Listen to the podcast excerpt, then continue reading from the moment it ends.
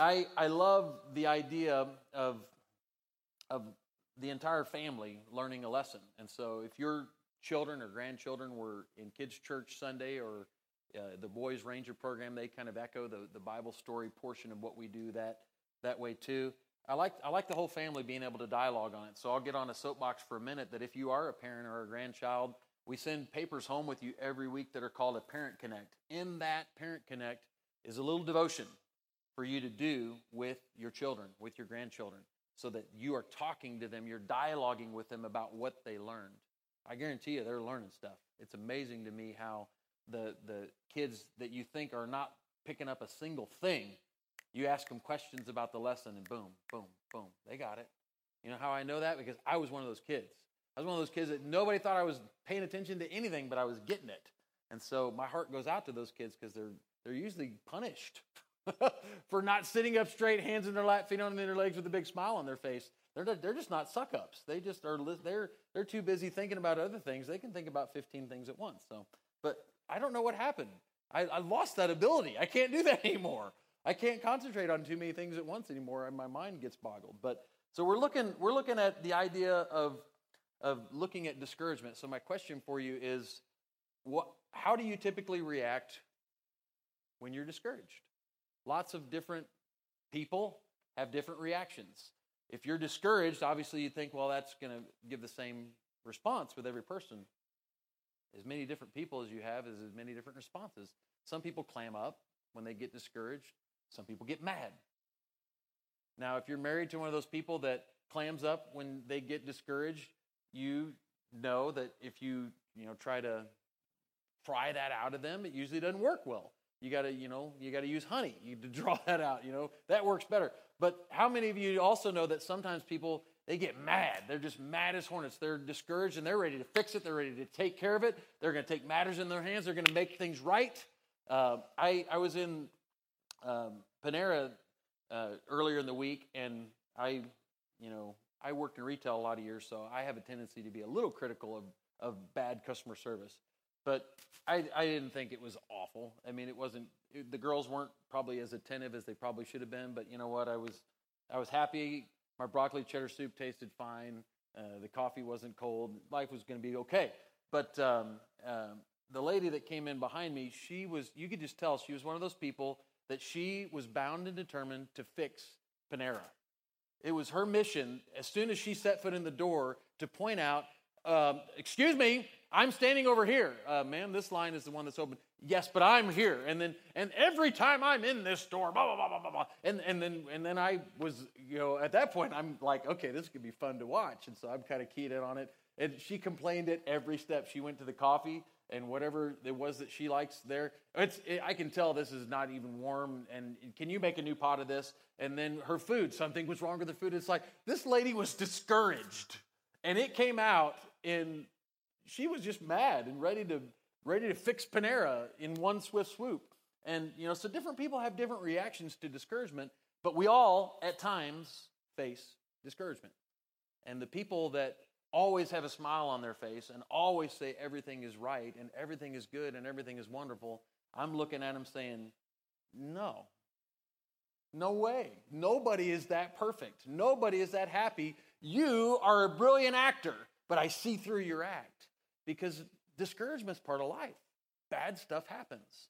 I looked at the idea with the students Sunday morning uh, from the standpoint of why do bad things happen to good people? Man, you talk about a question that's ageless. It doesn't matter whether you're in kindergarten, whether you're in sixth grade, or whether you are the grandparent of a sixth grader. That's something that's real to us. And so tonight I wanted to look at how do we respond when life throws us curveballs, when life simply offers us things that give us the reason to be discouraged. I like what Oscar Wilde said. He was an Irish uh, poet and playwright. Uh, you think a, a playwright uh, had reason to be discouraged? He probably did. You, you know, the, the, the two kinds of people that have the largest pool of critics are pastors and actors. Everybody's got an opinion about what they do. And so, you know, they this guy probably had some good reasons to be discouraged, but he says many of the greatest achievements of the world were accomplished by tired and discouraged men who kept on working. That's good because a lot of times when we hit the wall of discouragement, we simply shut down. We simply say, you know what? I've tried and I've tried and I've tried and I've tried again. I'm just going to give up. I'm just, I'm tired of fighting. I'm tired of doing it. And so we kind of clam up and we usually regress and we revert and we just kind of back off from everything. But what I want to look at tonight is how to rise above discouragement. And I want to do that with Scripture, and I want to do that by looking at the attributes of God because the best thing that I know to keep your focus on when you're going through discouragement is something bigger. You know, what, what gets you through a bad day is hope that it's going to be better the next day. You know, what gets you through the long day, the long, tedious, you know, whether it's a school semester, whether it's a, a crisis with your family, with your loved one, what gets you through that is focusing on the fact that something better lies ahead. But what I know to be true in my life is that ultimately, when that something is something besides God, it's going to be temporal, it's going to fade, and it's not going to last forever. Why is the world addicted to something? We're all, you know, the world's full of addicts. You know, some, some of them are more visible than others, but we all have something that we go to to give us peace and joy and comfort and peace. And ultimately, anytime that is not God, it's something that's going to fade, something that's not going to last forever. And we need to look to the source to give us that. So let's look tonight at how to rise above discouragement.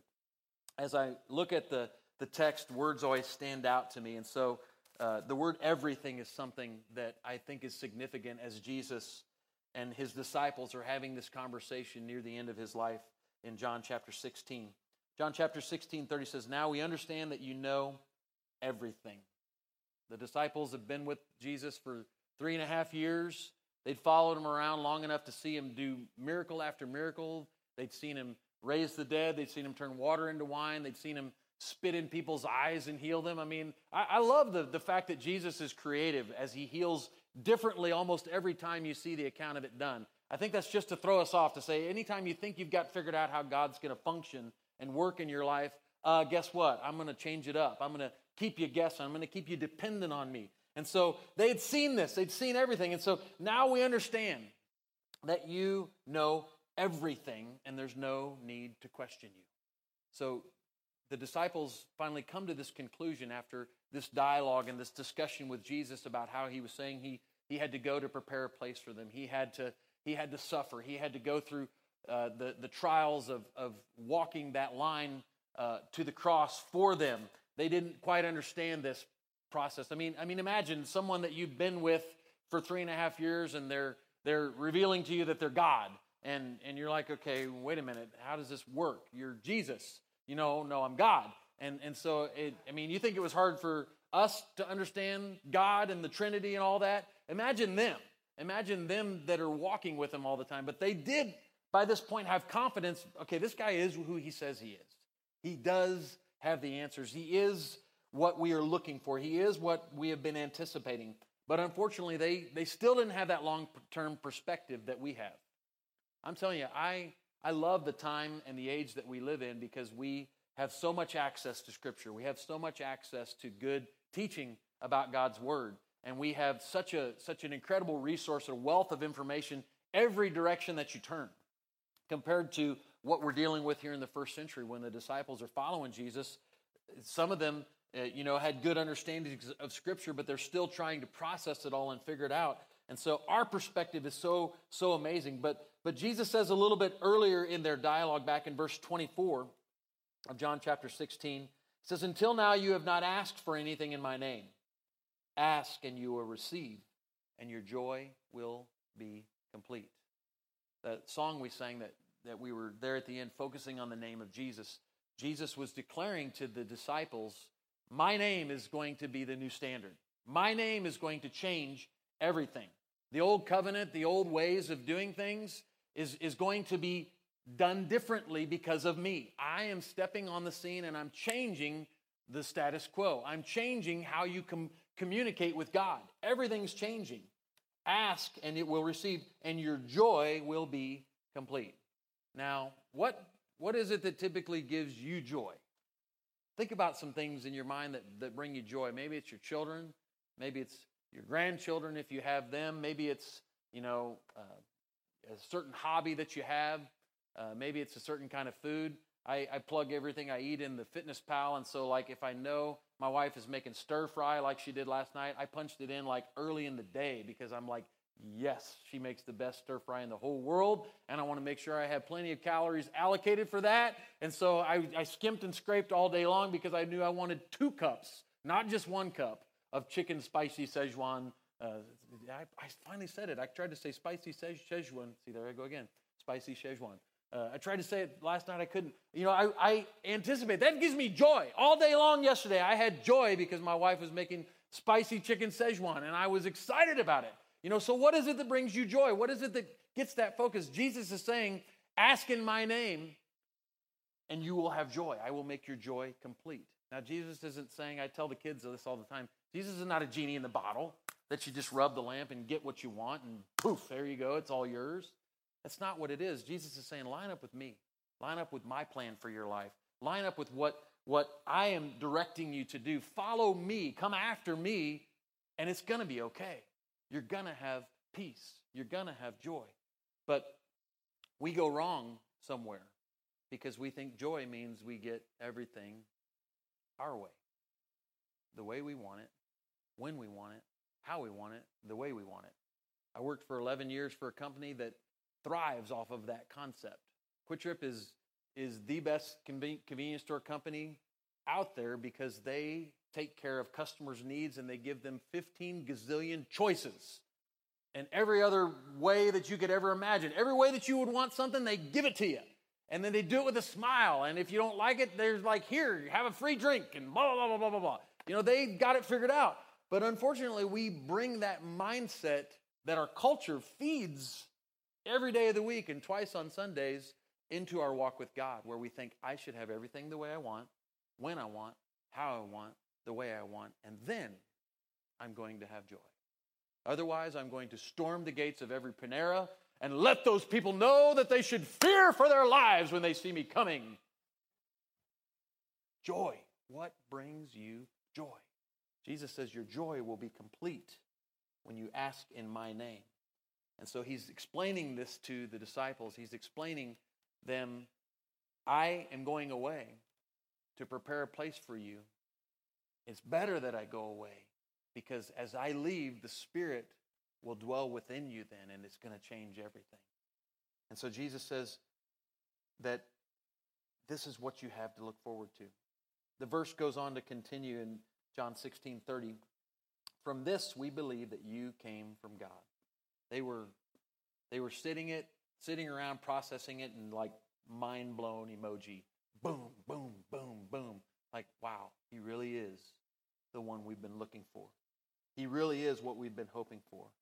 A new day had dawned. I mean, we were looking at, at the idea with the kids in a series back uh, not long ago about the priesthood and about Aaron and Moses and explaining to them how the one person interceded for the people uh, as the priest to stand before God and, and put the guilt before everyone. Boy, I'm telling you what, how many of you are glad that you get to stand before God by yourself? Jesus made it possible that we can each stand in his presence and bring our petitions before him. Hebrews breaks it down for us.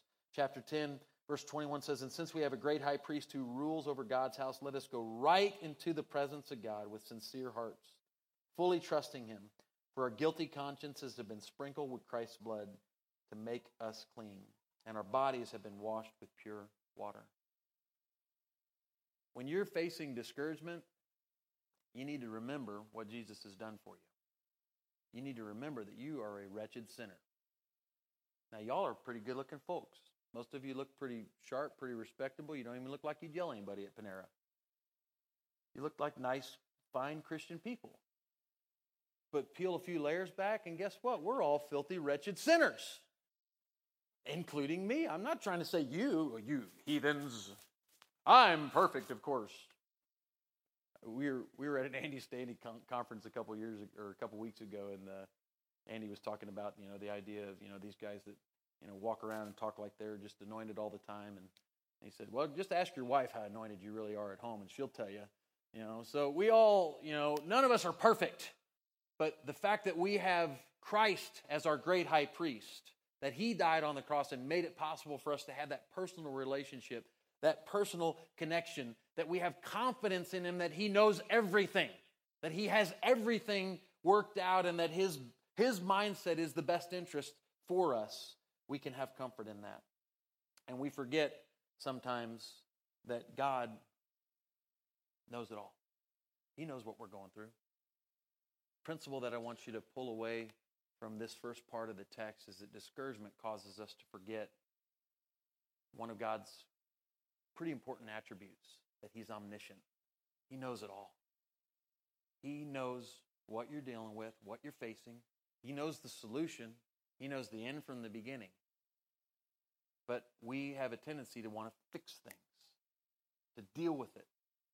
There's a lot of times when there's something that we need to do that is a component of the process of fixing things. But all too often, I think we get way ahead of God in the steps. God's saying, okay, here's your part right here. And then I'm going to take care of it from here. But what do we do? Okay, thank you, God. I, am on the right path now. I've got it. I've got it figured out. Here, here, this is the right path. And all the while, we're way ahead of Him. And He's going, All right, you're going to figure out in a little bit you're on the wrong track. I know what I'm doing, I know how to go about things. Just trust me. Second word that really stuck out to me in the text is each.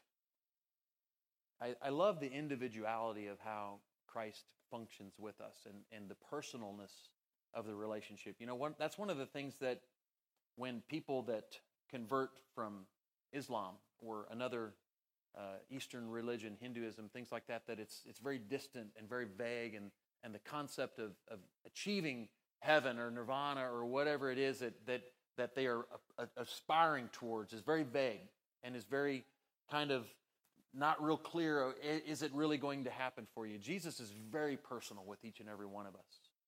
He, I really truly believe that if I was the only person he had to die for on the cross, he would have done it. If you were the only person he would have had to die for, he would have done it. So each, each and every one of us is important to God.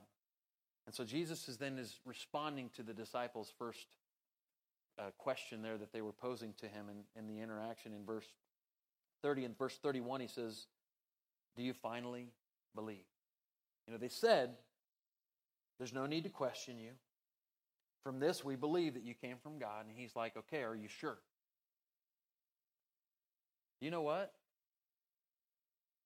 I bet you this week he's asked some of you guys that same question.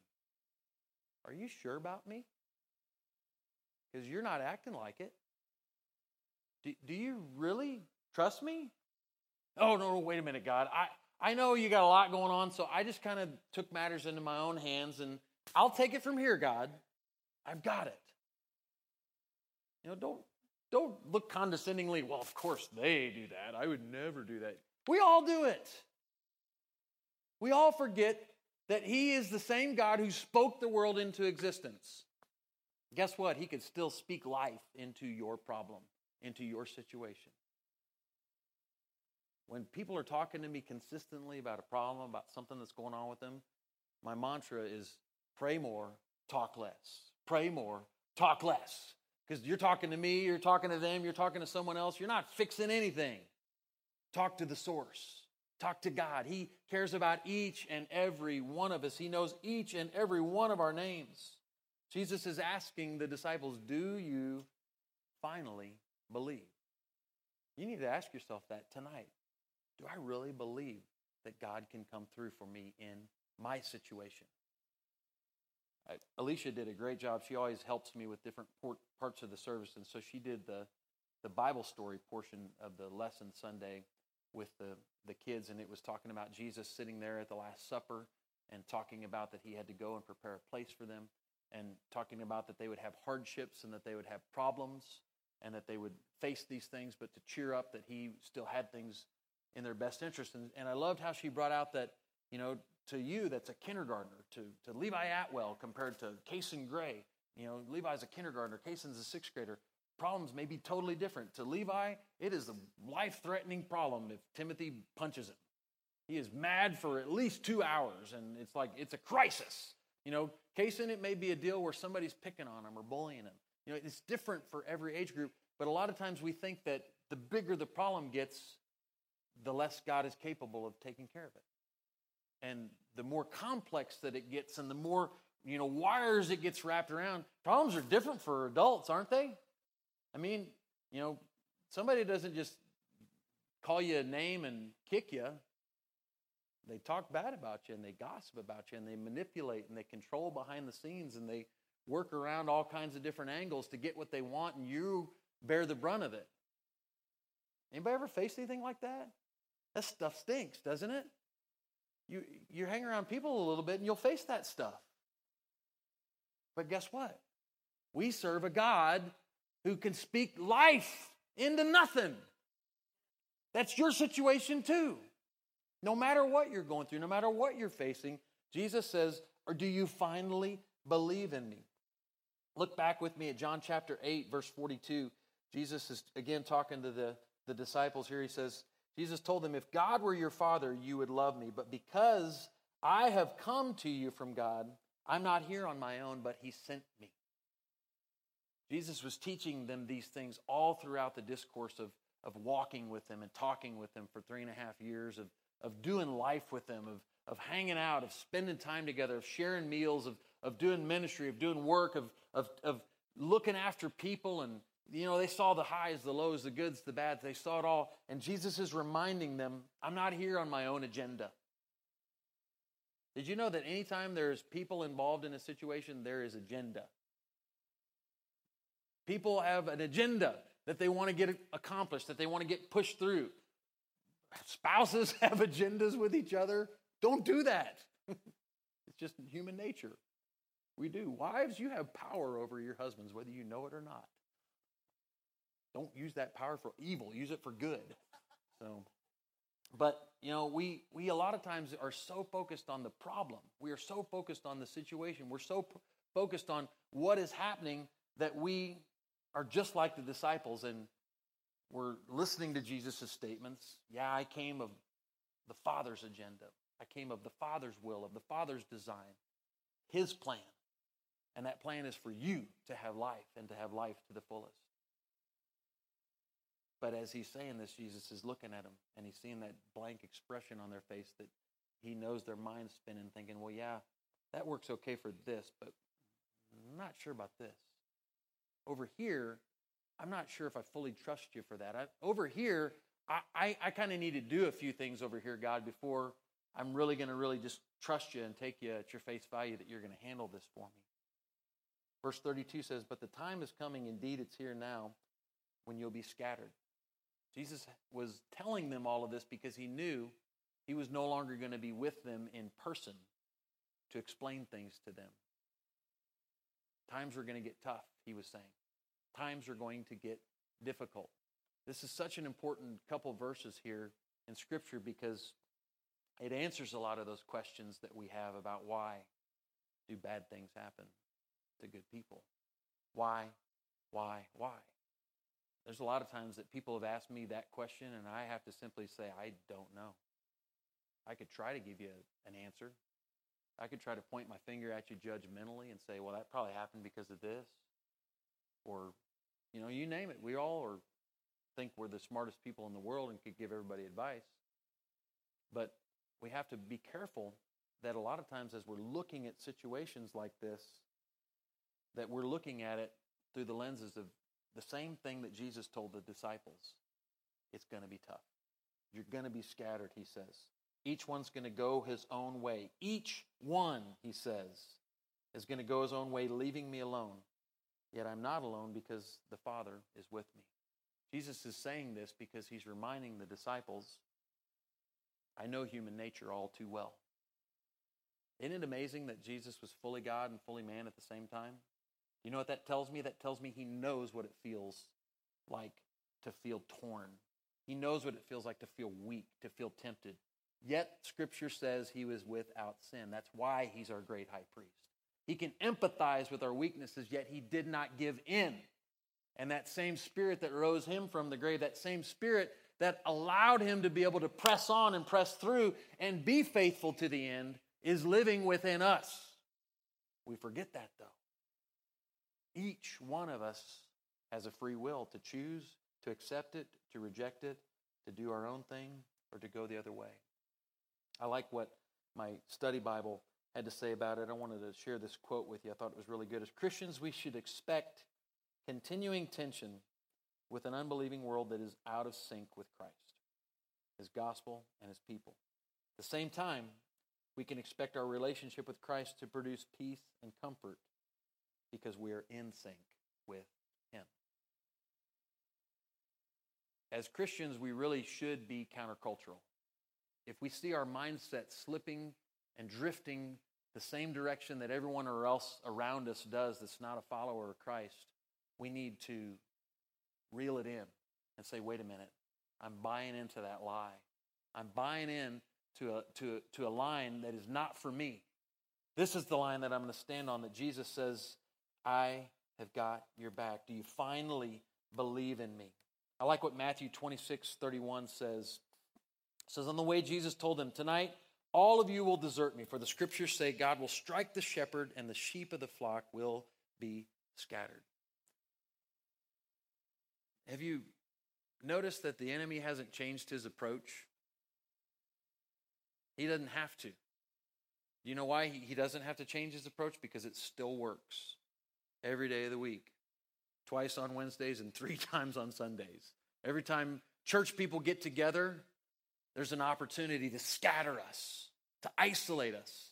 I was sharing with you last time, my mom is all in on Blue Planet and Animal whatever show. She's she loves it. It's the first time she's ever experienced. She she loves the the announcer guy, the British guy with his accent and you know how he describes this, you know. But we were looking at the show about the the, the animals, you know, there's so many of them, but she's like, oh my goodness, which animal's going to get killed tonight, you know? You know, she, but it's like, as you see these hunters and the predators, they seek out the animal that is alone, that is separated, that is weak, that is isolated. And the enemy of our souls does the same exact thing. He wants to get us discouraged and he wants to get us isolated. He wants to get us each going to our own way, just as Jesus said it would happen. Jesus said it would happen to the disciples, and that word transfers on to us to remind us that when we see ourselves in a discouraged state, when we see ourselves in a, in a place where we're depressed, where we're overwhelmed, where we're, where we're not keeping our focus on Jesus, we need to recognize it for what it is that we have isolated ourselves from the herd. We have isolated ourselves from Jesus, from the strength that we draw from Him, and we bought into the lie of the enemy. We've got to realize that we are going to feel out of sync with the world around us that doesn't follow Jesus, but at that same time, we can be in sync with Christ. Principle I want you to pull away from this second part of the passage was that discouragement causes us to forget that God is omnipresent. Another one of God's wonderful attributes is that He's everywhere at the same time. He's everywhere. I, I, I love trying to explain deep theological concepts to young students, uh, and I work really hard at trying to do it in ways that they can understand it. But you know, the still probably one of the best ways I try to explain the Trinity, and I and I explain it to the to the children clearly. This is not an accurate description, guys. There's no way to completely accurately describe something that's supernatural in a natural way. But I use the egg that there's a there's a white, there's a shell, there's a there's a shell, there's a white, there's a yolk. There's three parts, three distinct parts to an egg, yet they're all an egg. And so, you know, as as our minds are wrapped around Christ, as our minds are wrapped around the Father, the Son, the Holy Spirit, the dynamics of this, as as our minds are wrapped around the fact that God is omniscient, that He knows everything, that's that's beyond our understanding. God's omnipresent. He's everywhere at the same time. How, I don't understand that. You don't have to. He does. he does. He's got it mapped out. He's got it figured out. Last word I want you to, to pull out in this last verse is earth. I think all too often we forget a very important concept of Christianity that we are living on earth with the hope of being in heaven for eternity. That may not seem real profound to you, but think about it for a minute. They're two different places. Did you get that? How many of our discouragements are because earth is not heaven? How many of our discouragements are because life is not how we think it should be? We're, we're a little jaded living in 21st century America because we have got it good. And don't get me wrong. I don't want to I don't want to live someplace else. I don't want to have it less fortunate. I don't want it to be bad. I don't want it to be a zombie apocalypse and, and there be no power tomorrow and I have to fight Pastor Nick for coffee and, and food in the refrigerator. I don't want that. I, I, I like it how it is. I think it's wonderful and marvelous and grand and glorious and great. But we have, a, we have it wrapped around our minds that we are supposed to have everything wonderful and perfect and amazing, and heaven should be right here in Kansas City, Missouri. Well, there's another branch of, of theology, I don't know that I'd call it that, that does actually think heaven is right here in Independence, Missouri, and Jesus is coming back here, but I'm not going to get onto that. Sorry. Uh, David, you can edit that out of the, uh, the podcast. So, but um, you know, earth is not heaven. Think about that for a minute. Earth is not heaven. Look at the words of Jesus. Look at what he says here. I've told you all of this leading up to chapters 14 through 16 are really a big phrase and a discourse of him breaking this down, breaking his exit strategy to the disciples, saying, This is what's going to happen, this is how it's going to happen, this is why it's going to happen, and here's what you're going to do with it. I've told you all of this so that you may have peace in ice cream. You may have peace in your truck. You may have peace in your house. You may have peace in your spouse. You may have peace in your job. You may have peace in your church. Or any of those words in that scripture, ladies and gentlemen of the jury. No, they're not. How many of you wish they were some days? Hey, I'm, I'm being honest. Y'all are lying. We want peace. We want things to bring us peace, to bring us joy, to bring us comfort, to bring us satisfaction, and they do to a certain extent. But if that is our focus, it will leave us dry. It will leave us empty. It will leave us unsatisfied because it's not meant to bring us peace long term. Struggles is part of life. Struggles we will face, Jesus says. Jesus is not telling us that he's going to abandon us to struggles in this passage. He's just simply saying that in spite of struggles, in spite of hardships, in spite of difficulties, which are real, please don't think that I'm, I'm diminishing what you're going through as a hard time and as a difficulty because it is real. You're living through it and it hurts every day. That's why. You know it's real. But if our focus stays on that, we have lost sight of what he's saying here. I've told you all of this so that you may have peace in me. I like what Paul says to the Corinthians in 2 Corinthians 4. We now have this light shining in our hearts, but we ourselves are like fragile clay jars containing this great treasure. Man, that is such a great depiction of it. The light of the world in busted up, broken up me, and messed up you. That that I'm in awe of that when I really sit and think about how wretched I am and what a mess I really am, and that God places His Spirit in me. An earthen vessel, a clay vessel that is easily tarnished and broken and destroyed. This makes it clear that our great power is from God and not from ourselves. Jesus says, This all I have told you so that you may have peace in me. Here on earth, you will have trials and sorrows, verse 1633 says. It's one of the most profound verses in the Bible. Here on earth, you will have many trials and sorrows. You ever had a trial? You ever had a sorrow? Yeah. That looks different for you at different stages in life. It looks different every day of the week, but trials and sorrows are part of life. But take heart, he says, for I have overcome the world. Man. You ever you ever been to a sports contest or watched one on TV and the score was just it was not looking good for your team. And then out of nowhere they came back. Johnny North will never let us hear the end of the Super Bowl a year ago.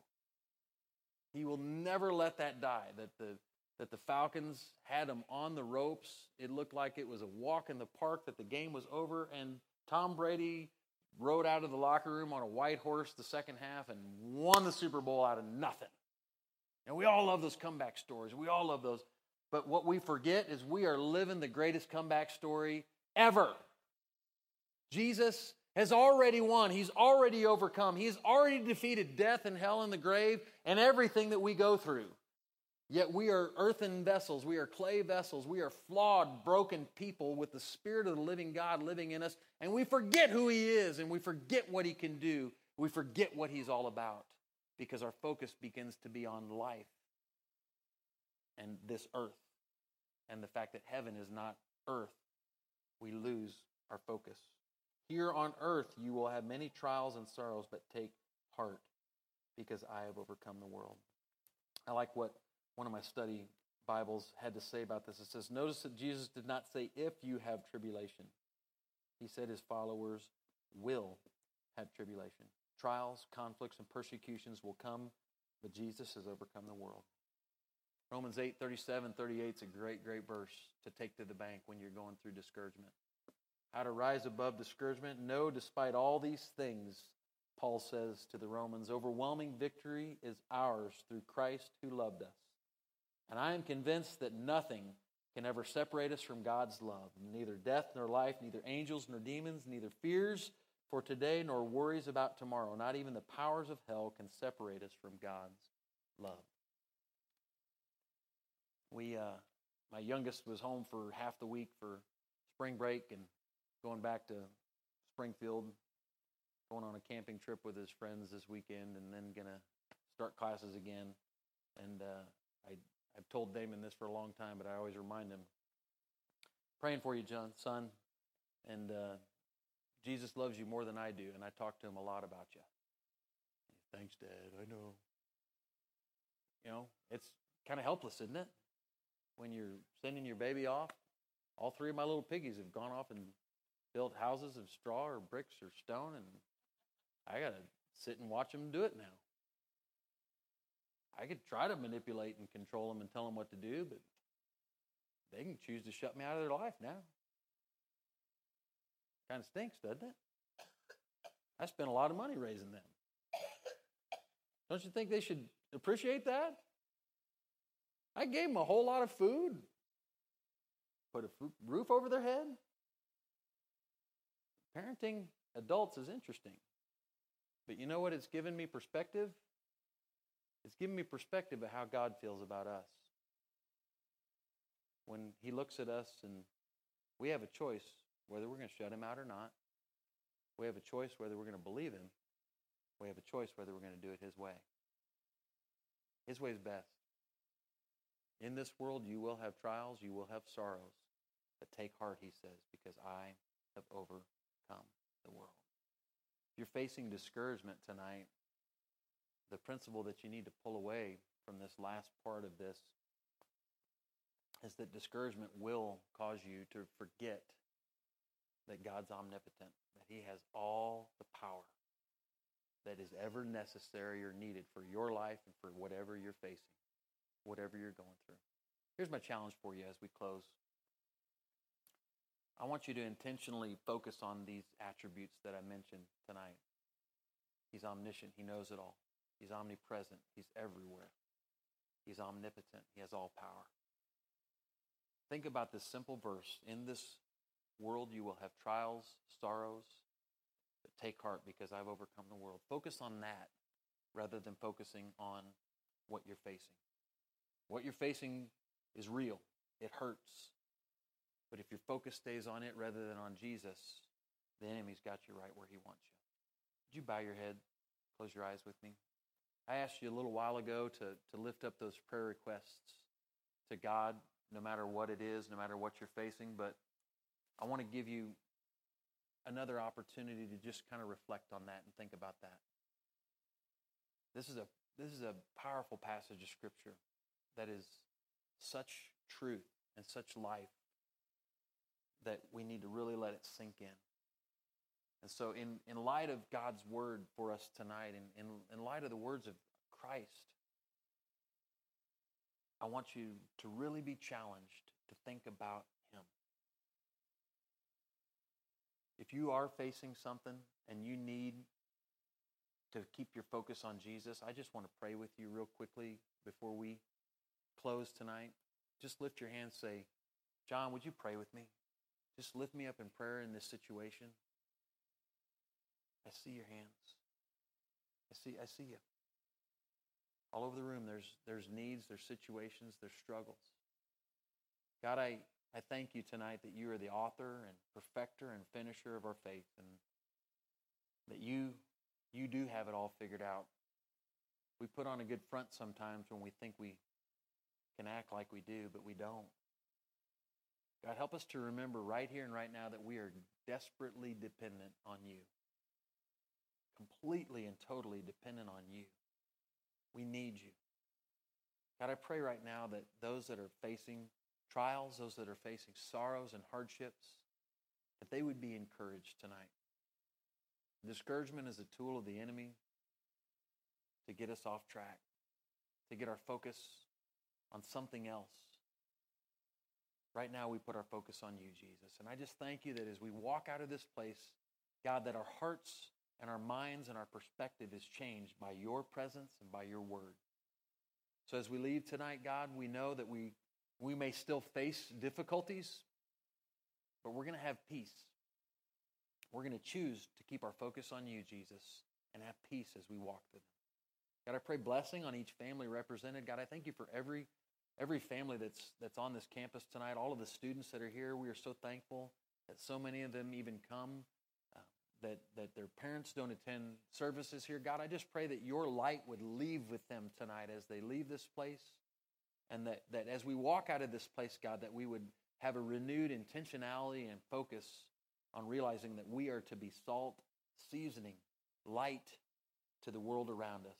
God, I pray that you help us to do that and to shine brightly for you. God, bring us all back Sunday for a great service. Bless us all as we go in Jesus' name. Amen. If you need prayer for anything, I will be here at the front. More than welcome to come up. I'll be glad to, to, to pray with you. God bless you.